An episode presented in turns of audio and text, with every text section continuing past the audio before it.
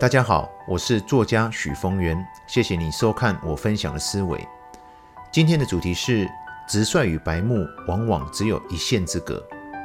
没有人喜欢看人脸色做事，但出社会后就是得学会看得懂人的脸色，否则就是不长眼，肯定会撞到墙，会受到教训。也许你会认为，只要把事做好，其他的都不想管。这样的想法不能说是错，但不够成熟。